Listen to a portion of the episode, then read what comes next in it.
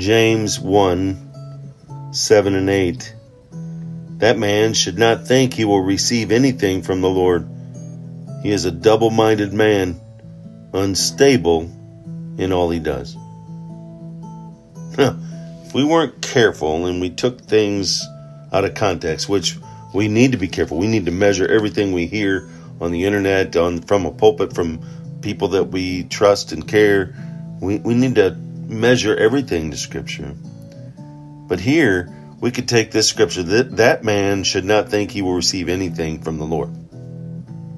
What man is that? If we don't read above and around and take this all into consideration of what James is talking about, we may think that it's the person who who um, is sinful, but God is faithful. No, it's it's the man who doubts. Uh, when he asks, in verse six, he says, when he asks, when he prays, and asking God who gives generously, he must believe and not doubt. Because if he does doubt, is like a wave of the sea blown and tossed by the wind. That man, verse 7, that man should not think he will receive anything from the Lord. Why? Because he's double minded. He's not even thinking God will answer, or he thinks God might answer, but he's also influenced by and unstable in all that he does because he doesn't trust God. Have you ever felt the constant or seen the constant rolling of a huge wave at the sea? You know how restless they are. They're not tied to anything and they're subject to the forces of the wind, gravity, and the tide. Doubt leaves a person as unsettled as those restless winds and those restless waves.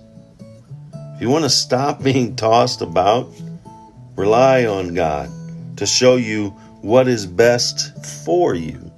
Do you trust Him as the loving God who James reminds us is generously wants to give and doesn't find fault, but only those who come He's not lacking in anything, and He can grant wisdom in everything. Do you come to God with trust? Lord, I do believe, but help me in my unbelief. May we not doubt. That turns to fear, it turns to unsettledness. But trust, asking Him for wisdom, and trust that He will give it to you. Then all your decisions will be sure and they will be solid.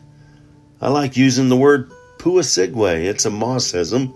It's not Greek. It's not Hebrew. It's not tribal. It's it's a Mossism. Pua sigwe. P U Y S I G W A. Pray until you see it God's way. Amen. We need to pray and continue to pray until we see it God's way. It's not about us. It's not about what we want, what we desire, but it's God's desire. It's God's will. Big problems allow us to see a bigger God. We need to have Christ confidence, not self confidence. We need to be willing to come to Him as sheep. Lord, I'm in my humility and in my honesty. I desire to be a sheep and I need a shepherd. Go out, make it a wonderful, God filled, trusting day in the Lord. Not double minded, not with doubt, but with trusting in Him. He did it. Let's do it.